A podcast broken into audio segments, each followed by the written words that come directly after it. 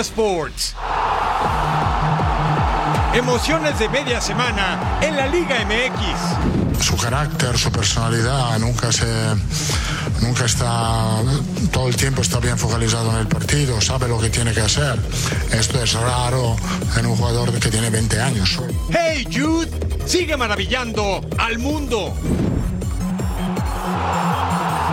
Colapsa Manchester United en Europa se haya podido realizar me parece muy negativo, ¿no? Me parece que no suma, me parece que no, no nos ayuda a crecer. En... en Atlas aprovechan para mandarle un recadito al rebaño. Entonces creo que en ese aspecto el equipo es a lo que voy. En camino a los más experimentados nos han llevado por ese camino. En Tigres se concentran en el hoy. Histórico arranque de los playoffs en grandes ligas. Porque no hay fan más grande que mamá. Arrancamos una emotiva emisión de Total Sports. Sí, están en el lugar correcto. Bienvenidos a Total Sports junto a Majo Montemayor. Les saluda Eric Fisher. Miren los contrastes de los dos equipos más grandes de mayor convocatoria en el fútbol mexicano. Las Chivas separan indefinidamente a tres jugadores de su plantel. Uno de ellos es Alexis Vega. Y el América jugando a lo campeón, porque si hay un equipo candidato a ser el número uno de la liga que nos mueve, son las Águilas, que no majo, que gusta acompañarte. El gusto es mío, bienvenidos a todos. Por sabes que Eric, nada más que no le caiga la maldición a las Águilas de ir en primerísimo lugar, estar ganando todos los clásicos y luego a la hora de lo bueno se caigan, como ya ha pasado, por ejemplo, la campaña pasada, como pasó con los Rayados de Monterrey, ¿no? Sí, totalmente de acuerdo. América, Andrés Jardine le decía a su afición, ténganme paciencia, denos tiempo. Y el equipo tiene una racha de nueve sin perder para enfrentar a los Tuzos del Pachuca. El América es de verdad. Y eso que tuvo cuatro rotaciones, unos a la banca, otros a la cancha. Y nos vamos directamente al Coloso de Santa Úrsula, el Estadio Azteca. La noche lluviosa y vaya que cayó la cancha muy pesada, ahí estaban los capitanes. América reapareció Sebastián Cáceres en la central, Lichnowsky se fue a la banca, estuvo cabecita, Henry ya marcó, el tiro libre tapa el portero Carlos Moreno, pero no atrapa ni aleja. ¿Y quién estaba? Henry Martín, el yucateco, logrando su primer tanto del certamen. El América le estaba pegando a los Tuzos, que históricamente es un rival bastante complicado para América. Luego, cendejas para Kevin Álvarez y festejaba cabecita y Henry, pero ¿qué cree? El quitarrizas no cuenta el tanto, se anula por posición de fuera de juego de Kevin Álvarez al momento del pase, esto al minuto 45 en el primer tiempo. Seguimos 1 a 0 en favor del América. El pase para Henry Martín, este para Alex Sendejas y el estadounidense firma su remate. 2 a 0 estaba ganando el América. Llegaba este partido después de vencer a los Pumas, de hecho ganar los tres clásicos en un mismo torneo. Nueve partidos sin perder. El equipo más goleador luego. ¿Qué haces, Carlos Moreno? El pase desde Malagón hasta el área contraria y aprovecha Julián Quiñones. Minutos en la cancha. Había ingresado en sustitución de Henry Martín. Error del portero de los Tuzos, el segundo en el partido. América ya ganaba 3 a 0. Luego, mire la pared que le hace Quiñones a Cabecita Rodríguez. Esto es fútbol asociado Y América. Séptima victoria del torneo, primer lugar general, 24 puntos. Mejor ofensiva, mejor imposible. Golea al Pachuca. Y eso sí fue una sorpresa, ¿eh? Vámonos al Estadio Cuauhtémoc. Puebla recibiendo a los Rayados de Monterrey y al 4 Brian Angulo se quita un rival, recorta, manda el centro. ¿Y quién está ahí? Guillermo Martínez Ayala, que termina rematando, inflando las redes del delantero centro, poniendo el primerito para la franja. Y ahí se ponía 1 a 0 al 30. Jordi Cortizo entra al área, centra Rogelio Funes Mori. Es el que está ahí para poner las cartones El delantero argentino naturalizado mexicano ponía así el 1 a 1 y teníamos vida. El 58 pase para Maximiliano Mesa, remata el portero ataja Jesús Manuel Corona, la pasa Rogelio Funes Mori, remata y ya tenía su doblete, pero que, ay no, el quita risas, la jugada se revisa en el bar por fuera del lugar, así que Puebla y Rayados empatan a 1 por el momento, Puebla en el 16 con 9 puntos, Rayados sigue en el 10 con 14. Los Rayados de Monterrey no pudieron llevarse la victoria luego de empatar uno a uno en el estadio Cuauhtémoc ante la Franja del Puebla. En esta ocasión el Tan Ortiz quedó inconforme porque le faltaron los goles y por otro lado el Tecatito Corona nos habla de cómo se ha sentido con este equipo y además en su regreso a la Liga MX. Escuchemos. Esa es la realidad, el resultado no nos queda conforme con lo que sucedió, buscamos e insistimos todo el partido y no se nos está dando, esa es la, verdad, la realidad. Y con ese sabor de bronca particularmente en que no se nos están dando las cosas, pero confío mucho y, y que el resultado va a llegar cuando tenga que llegar. Eh, personalmente creo que me voy encontrando cada vez más con, conmigo. Eh, después lo otro, hay que seguir trabajando nosotros, no hay que mirar para el lado de los arbitrajes, tenemos que seguir mejorando y obviamente no nos gusta el resultado, pero bueno, tenemos que, que trabajarlo día a día. Feliz, ya tenía mucha ganas de volver, ahora toca trabajar para encontrarme con mi mejor momento y poder ayudarle a esta gran institución que es el Monterrey. Finalmente comentar que el próximo partido de los Rayos de Monterrey será ante Bravos de Juárez, ahí en su cancha donde quieren darle una victoria a la afición blanca azul. Por otro lado, Puebla va a enfrentar a Necaxa el próximo domingo desde la capital poblana con imágenes de Julio Andrade, Emilio Lara.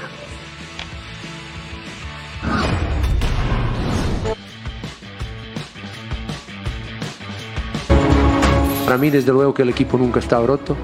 Nosotros siempre hemos mostrado, y yo lo he dicho, yo veo muy bien las cosas, lo que pasan. Que alguno, por supuesto, el que no juega siempre va a estar molesto. Todo eso lo percibo, porque sé lo que le digo a mis jugadores y lo que les pido. Lo que le comento al jugador es que hay un plan para él y sobre todo que nadie ha perdido confianza en sus capacidades. Vamos a recuperar en Alexis Vega el león que hay dentro y que todos lo habéis visto en el pasado. Y lo último que voy a permitir es que alguien se me baje del, del, tren. Y voy a exigir a todos.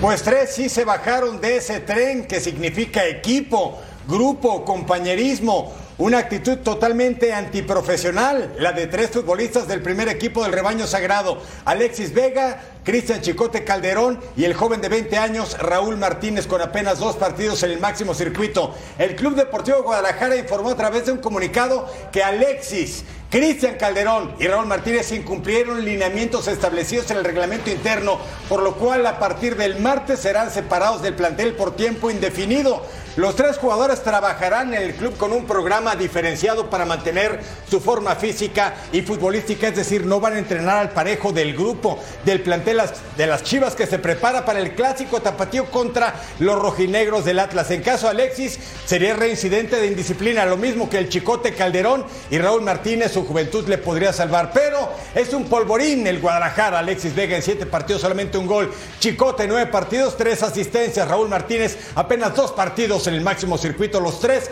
separados indefinidamente del primer equipo del Guadalajara.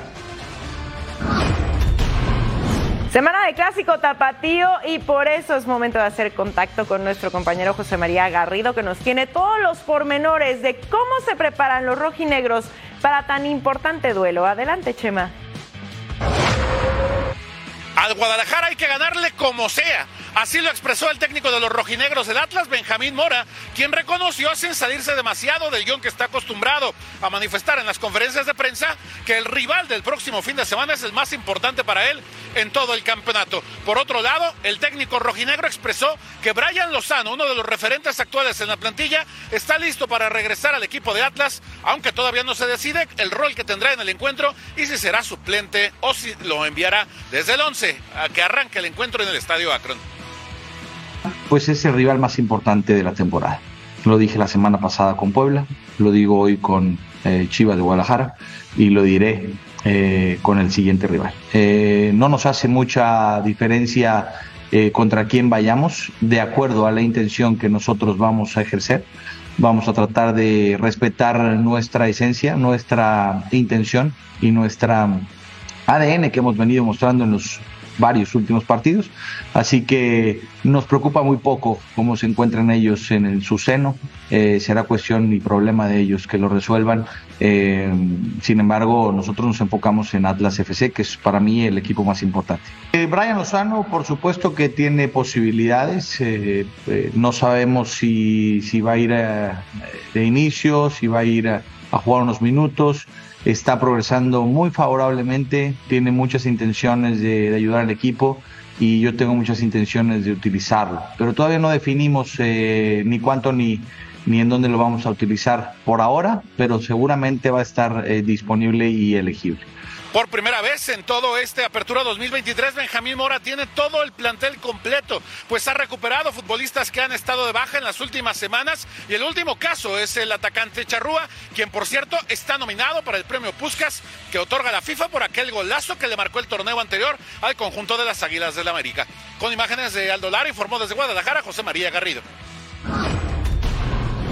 Gracias, Chema. A los Pumas les surge de inmediato cambiar el chip y dejar atrás la derrota ante el América el pasado fin de semana y poner toda su energía para conseguir los tres puntos ante Gallos Blancos de Querétaro como locales en esta jornada de media semana. Edgar Jiménez nos tiene el reporte del conjunto universitario.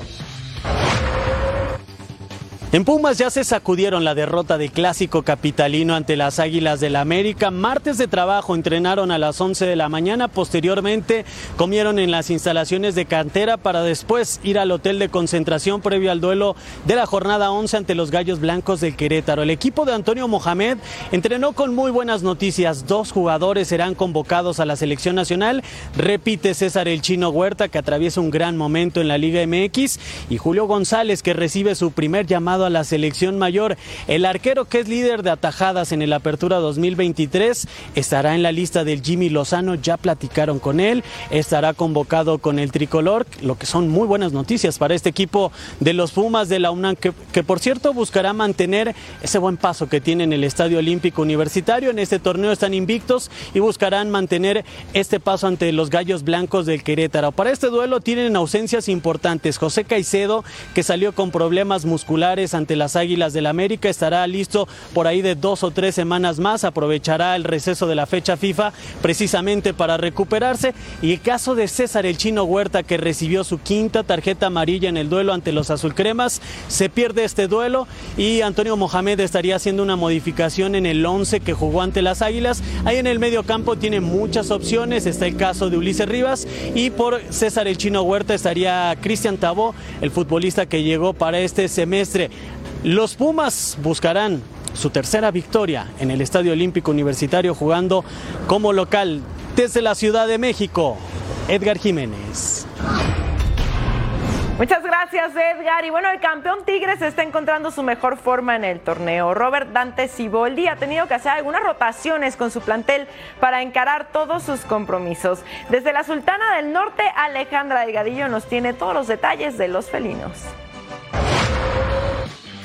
Desde el Estadio Universitario, donde en conferencia de prensa habló Jesús Angulo acerca de defender la localía el día de mañana en el partido ante el equipo de Toluca. También destacó la rotación y los resultados que ha tenido el equipo felino con los jugadores experimentados y los jugadores más jóvenes que se han ido incorporando. Escuchemos.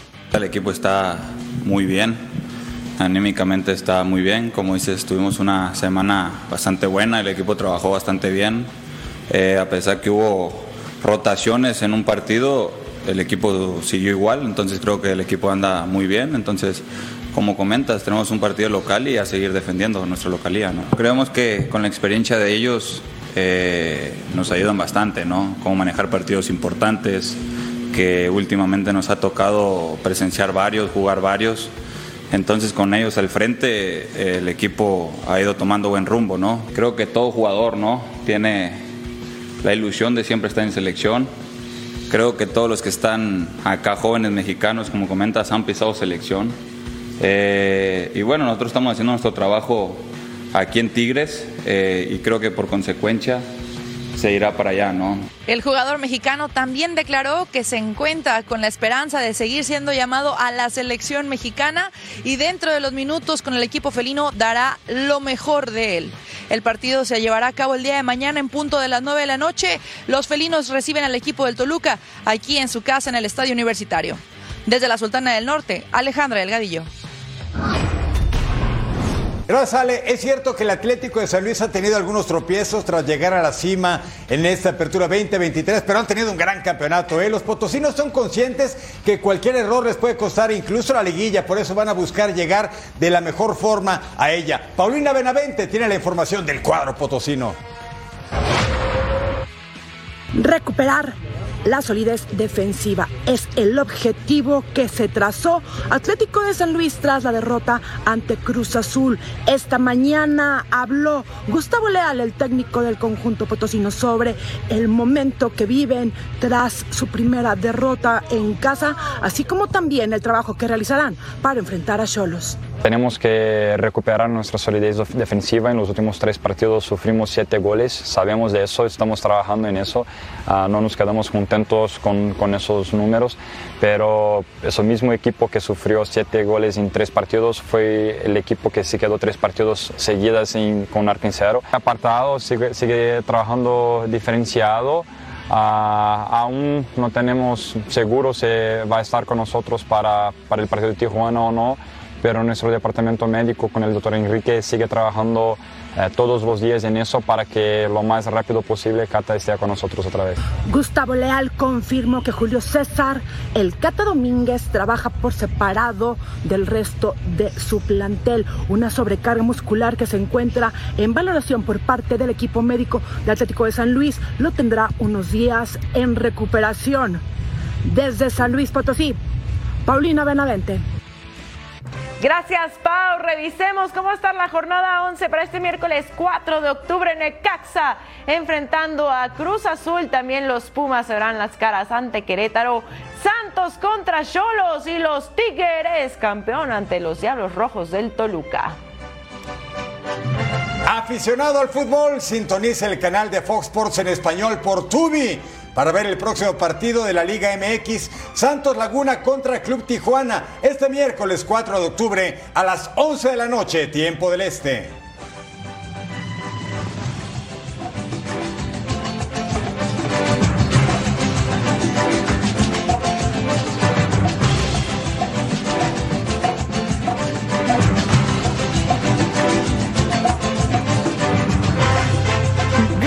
Jornada 11, los contrastes. El América está jugando muy bien, hay otros equipos que buscan como los Tigres que están resultando con grandes partidos y las Chivas, lo que ha pasado con esos tres jugadores para llorar. Yo lamento tocarte este son, Eric, pero ¿qué le pasó a las Chivas? Es que tuvo un comienzo de torneo impactante en primer lugar, ganando todo y luego bueno. Ya lo pasado, pasado. Vamos a una pausa mejor. Y bueno.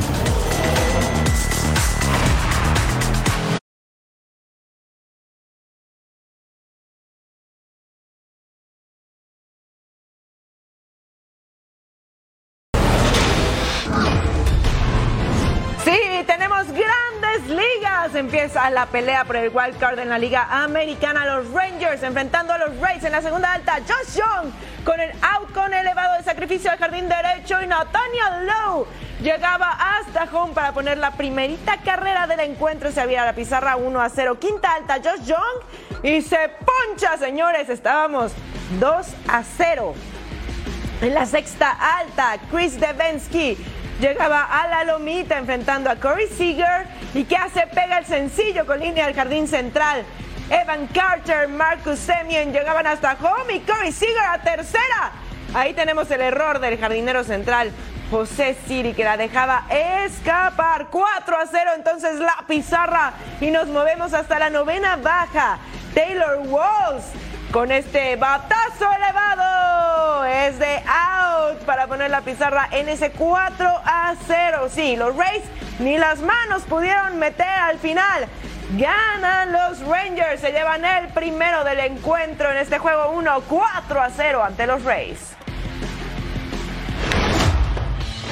Vámonos hasta Minneapolis, en Minnesota, en el Target Field. Toronto, los Blue Jays visitando a los Minnesota Twins que tienen una racha de 18 derrotas consecutivas en postemporada. Es tiempo de romperlo para Twin Cities. Ahí estaba Royce Lewis Batazo de cuadrangular de dos carreras en la segunda alta. Pablo López lanza, Alejandro Kir conecta al tijuanense, pero ve la atrapada del número dos en la franela. Michael E. Taylor, atrapadón, tercera baja. Royce Lewis, otra vez batazo entre derecha y central. ¿Y qué cree? Otro vuela cercas, cuadrangular solitario. Llevaba tres carreras impulsadas él solito. En la cuarta alta, Kevin Kiermaier batea. ¡Uy, Jorge Polanco! Pierde la pelota, pero lanza Nahomi. ¡Ah, Angelito está fuera.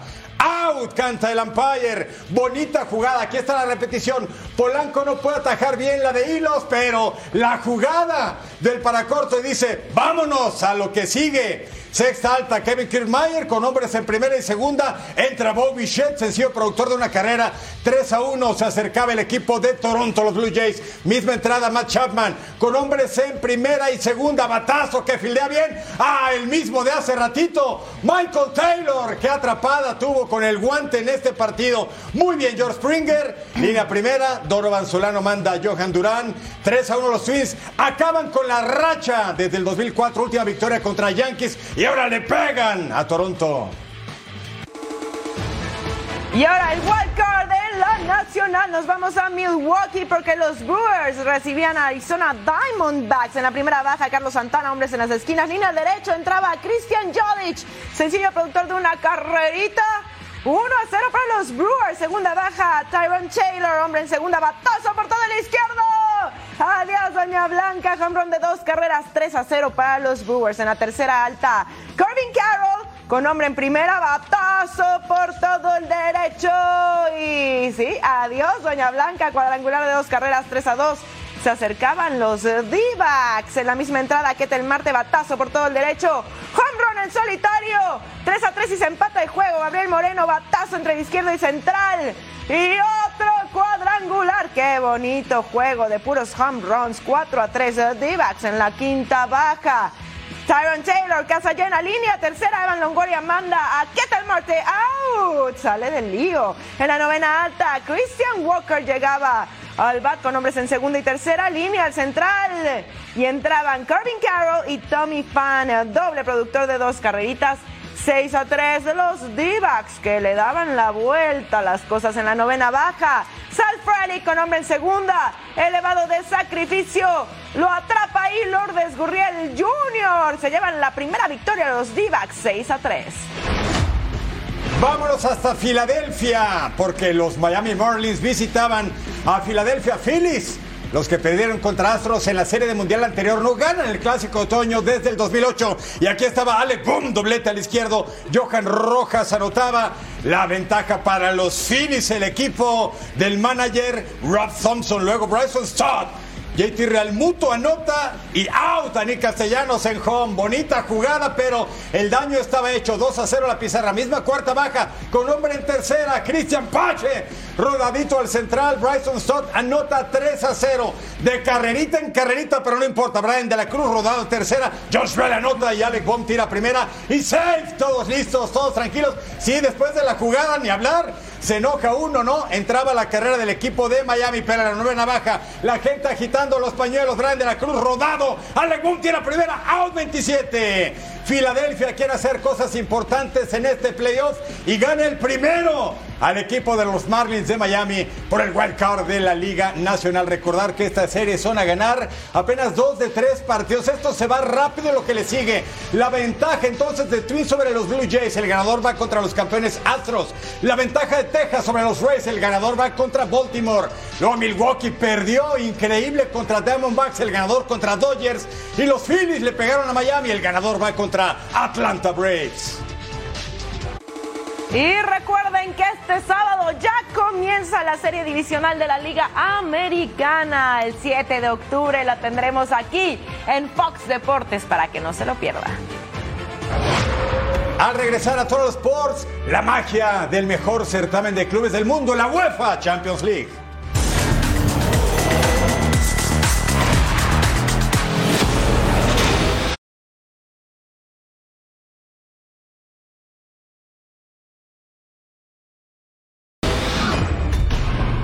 Jornada 2 de la Champions. Vámonos con el Napoli que debutó con triunfo sobre el Sporting Braga enfrentando al máximo ganador de la competición, el Real Madrid, que no se la pondría fácil. Los merengues vienen de ganarle al Unión Berlín, pero mire usted al 18, ¿quién era Leo Ostigard? Mete el primero con un cabezazo que manda al fondo de las redes el defensa noruego con su primera anotación y vaya que estuvo Bien bonita, ahí la tiene en pantalla, 1 a 0. Italia arriba primero, después de una mala salida del Napoli. Jude Bellingham asiste a Vinicius Junior, que define con un tiro raso a segundo poste. El delantero brasileño ponía el 1 a 1. Y volvemos a empezar. Sí, señores, estábamos empatados. Y qué manera de hacerlo por parte de Vinicius. Al 33, Eduardo Camavinga manda el pase a Jude Bellingham, que se mete hasta la cocina. Vean nomás ¿Cómo define como los grandes? Sí, el centrocampista inglés y el Real Madrid le daba la vuelta a las cosas 2 a 1 al 52. Víctor Osimén manda un centro, pero Nacho le rebota en la mano. High five, hermano. Se iba a verificar en el bar. Es penal para los napolitanos.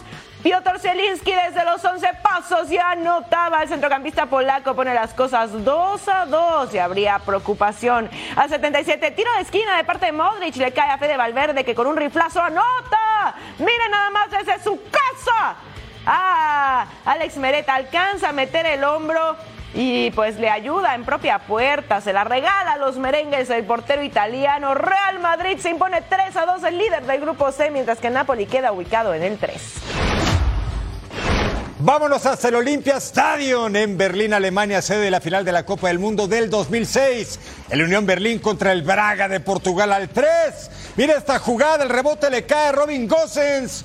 Y festéjalo un ratito nomás porque viene el quitarrizas, el bar lo checa y al momento del toque hay posición de fuera de juego. Geraldo Becker intentó para Gianni Haberer y Robin Gosses ya estaba la jugada inhabilitada. El tanto dice, no vale. El bar ahí está. El señalamiento del silbante, hay offside al 29. Este sí vale, mire, y es Geraldo Becker. Podía pasar al centro, pero dice, ¿para qué paso si puedo definir?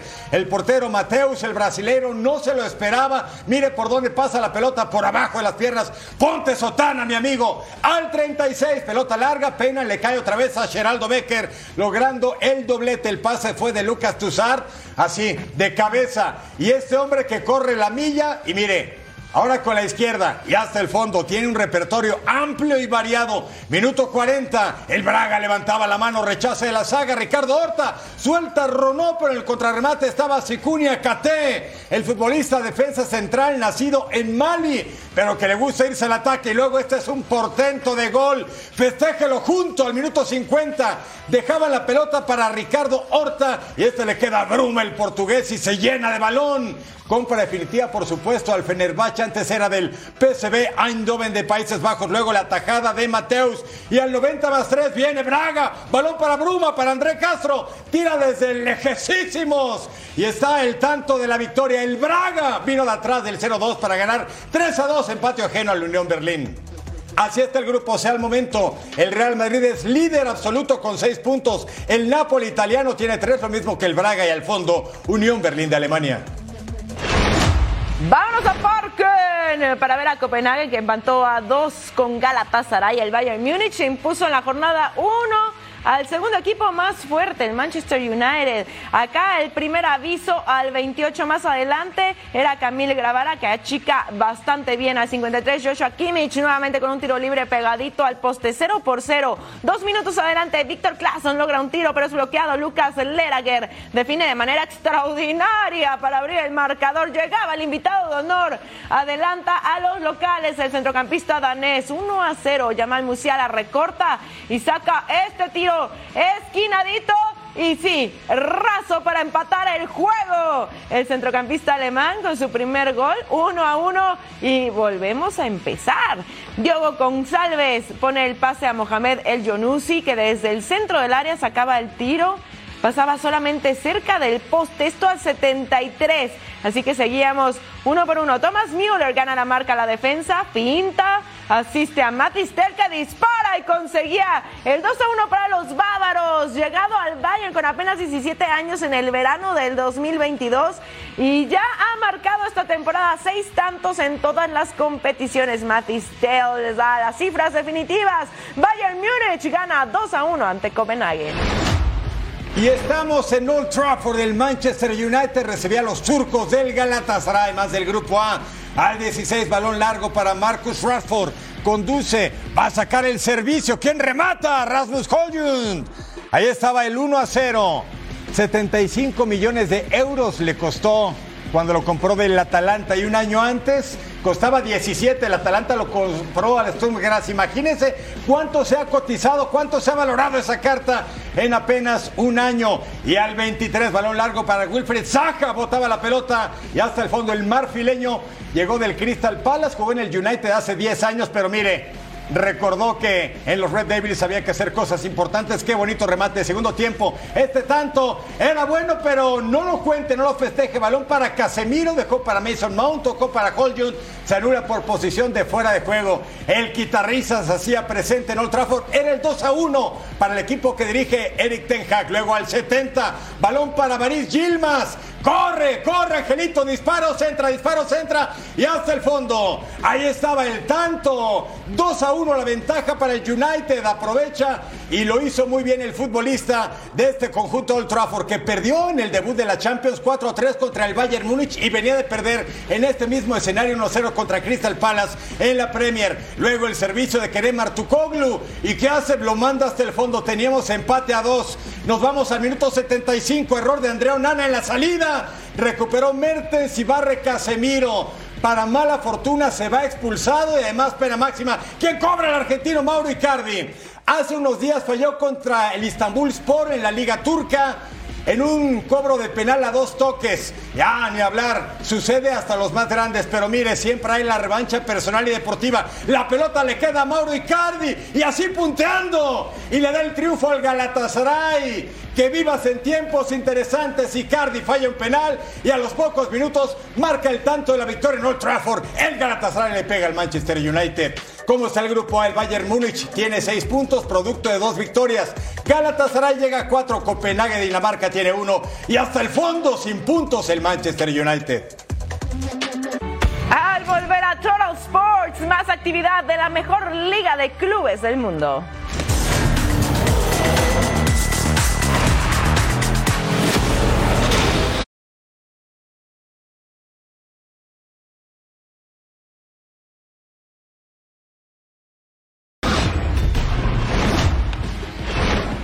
Seguimos con más de la segunda jornada de la fase de grupos de la UEFA Champions League. Actividad del grupo B en el Philips Stadium, el PSV con el Chucky en la banca enfrentaba al Sevilla al 36. No lo festeje, tiro libre, balón al área, el cabezazo es de Andrés Ramalo, el brasileño, y había posición de fuera de juego que ahí queda perfectamente ejemplificado. Offside, entonces seguimos 0 a 0. Segundo tiempo al 51, rebote que gana Adrié Pedrosa, conduce y gol. Pero ¿qué cree? Otro quitarriza se anula por esa mano de Pedrosa. El silbante dice sí. Gráficamente, como pide las reglas de International Board, se anula. Seguimos 0 a 0. Viene el Sevilla, balón largo para Youssef Nesiri. El tiro se va al travesaño. Impacta el metal el conjunto sevillano que venía de empatar a uno con la escuadra francesa de Lens. Al 67, por fin uno cuenta. Pelota al área de cabeza Sergio Ramos. El tiro es de Nemanja Gudel. Y por fin entró un balón, la ventaja entonces para el conjunto andaluz que dirige José Luis Mendilíbar. Por cierto, al 71 entró el mexicano Irving Chucky Lozano por Johan Bacayoco. Falta en Sergio Ramos sobre Malik Tillman. ¿Quién cobra? Este que no falla. Luke de Jong, el neerlandés. El partido estaba emparejado uno por bando. Minuto 86, es decir, uno después el cabezazo de Youssef Nesiri y tenemos ventaja del conjunto visitante, el Sevilla. El marroquí logrando el segundo tanto, luego el metal. Balón para Dodi Luquevaquio conduce y al poste. ¿Usted cree que esto se acabó? Pues no. 90 más 4, balón al área, el rebote le cae a Jordan Tessa y hasta el fondo. El PSB, agónico, pero arranca el empate al conjunto del Sevilla. 2 a 2, PSB le urgía, aunque sea el punto, venía de caer por goleada 4-0 ante los del Arsenal. Peter Boss respira lo mismo que el Chucky Lozano. Hablando del Arsenal, visita Lens. Antes de este encuentro, los Gunners estaban en el primer lugar con tres puntos y el cuadro francés era segundo con un punto al cuatro. Kevin Danzo tiraba y pasaba solamente cerquita al 13 balón para Gabriel Jesús. El tiro desde ahí. Gol. El primero del encuentro, cortesía del delantero brasileño, llegado en 2022 por 52 millones de euros, muy bien gastados diría yo. Y los Gunners se ponían arriba, primero balón para Kai Havertz, se de volea, conecta, pero ahí estaba Bryce Samba que le decía que no al 24. Balón para Eli Wahi, toca para Adrian Thomason, el tiro, dando más ese golazo, por favor, del centrocampista francés procedente del Strasbourg y la tribuna como loca. Volvemos a empezar, sí, está estábamos uno a uno, ahí tiene la jugada nuevamente y este golazo de top 5, ¿eh? al 45 más uno tiro libre, Martin Odegaard con la jugada al centro, el rebote le cae a Gabriel Jesús, se anima pero la manda por encima hasta la tribuna, ya para el segundo tiempo al 48, Kai Havertz conduce, toca para Leandro Trossard el tiro, y atajaba ahí Bryce Samba que estuvo vestido de héroe todo el encuentro. Balón filtrado para Adrian Thomason, el servicio y el tiro es de Salis Abdul Samed.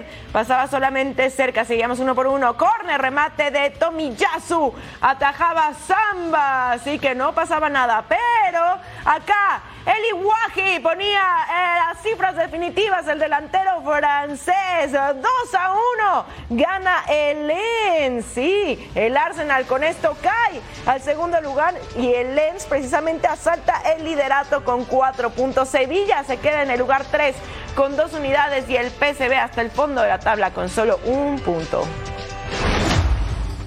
Estamos en la cancha del Giuseppe Meazza, sí, porque fue el Inter de Milán contra el Benfica de Portugal al 10, Calanoglu va a centrar para Denzel Dumfries, el neerlandés. El remate de cabeza, sí, no muy cómodo, pero tenía la opción, ¿eh? Y así se lanza, incluso Turán no logra hacer contacto con la pelota, si acaso la rosa, pero sí hace contacto. Dumfries y la afición quería festejar al 17 Turán con el pase de Denzel Dumfries nuevamente frente al arco y falla. Y llevamos dos, de repente hay tardes así en el fútbol. Dumfries pues lamentaba la segunda ocasión clara de gol que no podía acertar al 41. Ferran remata frente al arco. El arquero Jan Sommer, valiente, se había marcado posición de fuera de juego, pero la jugada fue de gratis, es cierto, pero fue bonita, muy futbolera. Alessandro Bastoni le pone centro medidito. Y otra vez ya sabe quién falló, Denzel Dumfries. Bueno, hay que estar ahí, ¿eh? Y miren lo que hace Simone Inzaghi, poniendo en evidencia a su dirigido, ni hablar. Al 61, Dumfries, la asistencia para Marcus Thuram. Este no falla, el hijo del campeón del mundo, llegó del Borussia Mönchengladbach. Y con este tanto el Inter, el líder en el calcio italiano, y también quiere hacer cosas importantes en Champions. El actual subcampeón le pega 1-0 al Benfica de Portugal. Veamos al Salzburg contra la Real Sociedad. Los Donostierra sacaron un importante empate ante el Inter de Milán y aunque el Salzburg va a líder de grupo, la Real acechaba de cerca al 1 era Takefuso Cubo que asistía a Ander Barrenechea. Acá al 6, Mikel Oyarzábal se mete al área y saca un tiro a segundo poste raso. Estrenando el partido el delantero español con su primer gol y Real Sociedad arriba 1 por 0. Bryce Méndez hace solo la jugada hasta meterse al área y se acaba el tiro al centro para poner el 2 a 0 el centrocampista español ex Celta de Vigo. Y las cosas entonces ya 2 a 0 con el tiro cruzadito. Mikel Oyarzábal el 75 manda el pase Carlos Fernández que quiere definir ahí a segundo poste. Pero se iba lejos y se quedaba solamente en el intento al 90. Llegaba Rocco Simic. ¿Y qué va a hacer el croata? Miren, dispara se iba cerca del poste, pero ya no lo lograban. Al 90 más 5 todavía íbamos a tener un poquito más después de este intento. Varios rebotes en el área y Nicolás Capaldo dispara, pero es rechazado por el arquero. Así que la Real Sociedad toma el liderato del grupo mientras que el Salzburg va al tercero. Grupo D, entonces Real Sociedad, como les decía, saltando el liderato con cuatro unidades, seguido del Inter con cuatro también. El Salzburg se queda en el tercero y Benfica no ha podido sumar, está en el cuarto. Si así fue la jornada del martes, imagínese la del miércoles que entran en acción dos pesos completos. Segunda jornada de esta UEFA Champions League. Tenemos al campeón, al Manchester City de Pep Guardiola, una visita peligrosa al territorio alemán. Y el Barcelona buscando otros tres puntos ante el Porto de Portugal. Vamos a la información de la UEFA Champions League. Las noches mágicas continuarán en Europa. Manchester City, vigente campeón, entra en escena para medirse al Leipzig, mientras que el Barcelona visita al Porto con hambre de revancha por los constantes fracasos blaugranas a nivel continental. Creo que tenemos que competir, competir mejor. El año pasado eh, no estuvimos bien, no competimos bien en muchos momentos. Sí que es verdad que nos pasó, nos pasó prácticamente de todo, pero ya no es excusa. Al final tenemos que, que competir de la mejor manera posible para para como mínimo llegar a, a octavos de final. Otro que está en deuda es el Atlético de Madrid. Hace mucho no trasciende en Europa y recibe al Feyenoord campeón de Países Bajos. A mí me gusta mucho cómo juega el rival que vamos a enfrentar mañana, con mucha dinámica, con mucha velocidad, con mucha eh, eh, impronta de su entrenador, que lo viene haciendo ya hace varios años, así que mañana tendremos que llevar el partido donde creemos que le podemos hacer daño. Y en el grupo de la muerte, Milan y Borussia Dortmund se cruzan sin ganar todavía y con la esperanza de adueñarse del segundo puesto por detrás del PSG. 12 punti di disposizione, quindi ci sarà spazio per tutti comunque ancora per provare a superare il turno, ma peserà.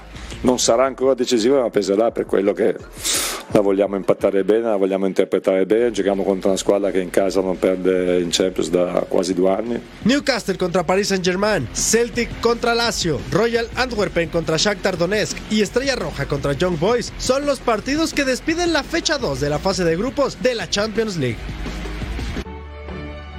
Actividad para este miércoles. Atlético de Madrid, el Cholo contra Feyenoord. No juega Santi Jiménez, cumple su segundo partido de suspensión. El Real Amberes de Bélgica contra el Shakhtar de Ucrania. El Celtic escocés contra la Lazio de Roma. Y también el Dortmund enfrentando al Milan, el Newcastle contra el Paris Saint-Germain y Leipzig enfrentando al Manchester City campeón. Y además tenemos a la Estrella Roja de Serbia contra el John Boys de Suiza y el Porto de Portugal contra el Barça de España. Sintoniza el canal de Fox Sports en español por Tubi para ver el próximo partido de la Liga MX Santos Laguna y Club Tijuana este miércoles, el 4 de octubre a las 11 de la noche en tiempo del Este. Que ruede el balón por el mundo. Neymar al fin pudo celebrar como jugador del Al Hilal. El brasileño anotó su primer gol tras ingresar de cambio en el encuentro de la Champions League asiática que su equipo gana de visita 3 por 0 a Nasaji de Irán. En partido pendiente de la Premier League, Borley consigue el triunfo como visitante 2 por 1 ante Luton Town. El gol que le dio la victoria a los Claret lo anotó el danés Brun Larsen a 5 minutos del final. El argentino Hernán Crespo fue destituido de su cargo como director técnico por Al Duhail en Qatar. El francés Christophe Galtier es el principal candidato para reemplazarlo. El ex delantero neerlandés Ruth Van Nistelrooy visitó este martes el campo de entrenamiento de River Plate en Argentina, donde tuvo la posibilidad de platicar con el entrenador Martín de Michelis, a quien conoce por su carrera como futbolista en Europa. Kevin Prince Boateng reveló en un podcast que tuvo que mentir para poder jugar en el Barcelona. El atacante declaró a su llegada al conjunto culé en el 2019 que era seguidor blaugrana y que Lionel Messi era el mejor futbolista del mundo, algo que no comparte, pues de adolescente era seguidor de Real Madrid. Se lleva a cabo la jornada 12 de la Liga MX femenil con las Amazonas, ya con un boleto en la fiesta grande después de vencer a Pumas. Las Águilas no pudieron contra Pachuca y se quedaron en la segunda posición, mientras que Chivas y Rayadas siguen en la pelea por los primeros puestos después de golear en esta fecha. Vamos a repasar lo que nos dejó esta jornada. Jornada 12 que empieza a definir el rumbo en la parte alta de la Liga MX femenil. A las campeonas Águilas del América, Pachuca le remontó una ventaja de dos goles para llevarse el triunfo con marcador de 4 por 2. Tras esta caída, las dirigidas por Ángel Villacampa se quedan atrás en la pelea por el liderato con Tigres. Lo que no puede ser es creer que tienes algo y tirar un partido como lo hemos tirado y luego Pachuca, pues la verdad que eh, no tiene más puntos porque yo pienso que es un, poco irregular. Precisamente las felinas derrotaron 3 por 0 a Pumas en territorio regio. Un tanto más para la goleadora del certamen, Mari Carmen Reyes, que ya lleva 14 en su cuenta personal. Con este resultado, las Amazonas ya amarraron su pase a la liguilla a cinco fechas del final del torneo regular. La forma de lo que es que en ningún momento les hablo de que vamos líderes, en ningún momento les hablo de que somos máximas goleadoras. Chivas, con doblete de Alicia Cervantes, goleó 5 por 0 a Mazatlán en casa y ya le pisa los talones al América como escoltas del certamen. Las rayadas también recuperaron la memoria para llevarse un contundente triunfo de 4 por 0 ante las centellas en Aguascalientes y así permanecer en el top 5 de la liga. En Juárez, entretenido empate 2 por 2 entre las Bravas y Querétaro, que deja a ambos equipos con posibilidades de liguilla. Cuidado, Cuidado.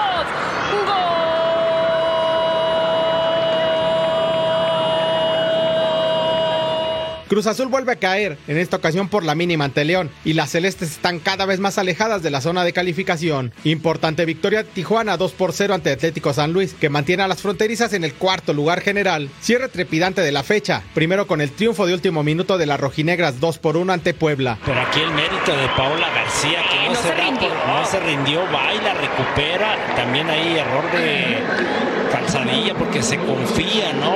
Y finalmente, el empate a dos goles entre Santos y Toluca en la comarca. Revisemos cómo está la tabla de posiciones en la Liga MX femenil después de esta jornada 12. Tigres en el primer lugar con 34 unidades seguidos del América, las Chivas en el 3, Tijuana en el 4, Rayadas en el quinto y León en el sexto con un partido menos. La Tierra Media, Pachuca, Juárez, Pumas con 17, Querétaro 16, lo mismo que Cruz Azul y Toluca con 15. Y en la parte baja de la tabla Atlético de San Luis, Atlas, Puebla, Necaxa, Santos y hasta el fondo Mazatlán. El equipo de Amazonas, increíble, 11 victorias en 12 partidos disputados, único equipo que se mantiene sin perder en todo el torneo. Y van para campeonas. Vamos Ah, a una sí. pausa en Total Sports, ya volvemos. Hemos llegado al final de esta emisión. Feliz cumpleaños a la Chiquis, nuestra floor manager. Majo Montemayor, Eric Fisher, a nombre de este gran equipo que usted no ve, pero que hace un gran trabajo. Nos vemos en la próxima emisión.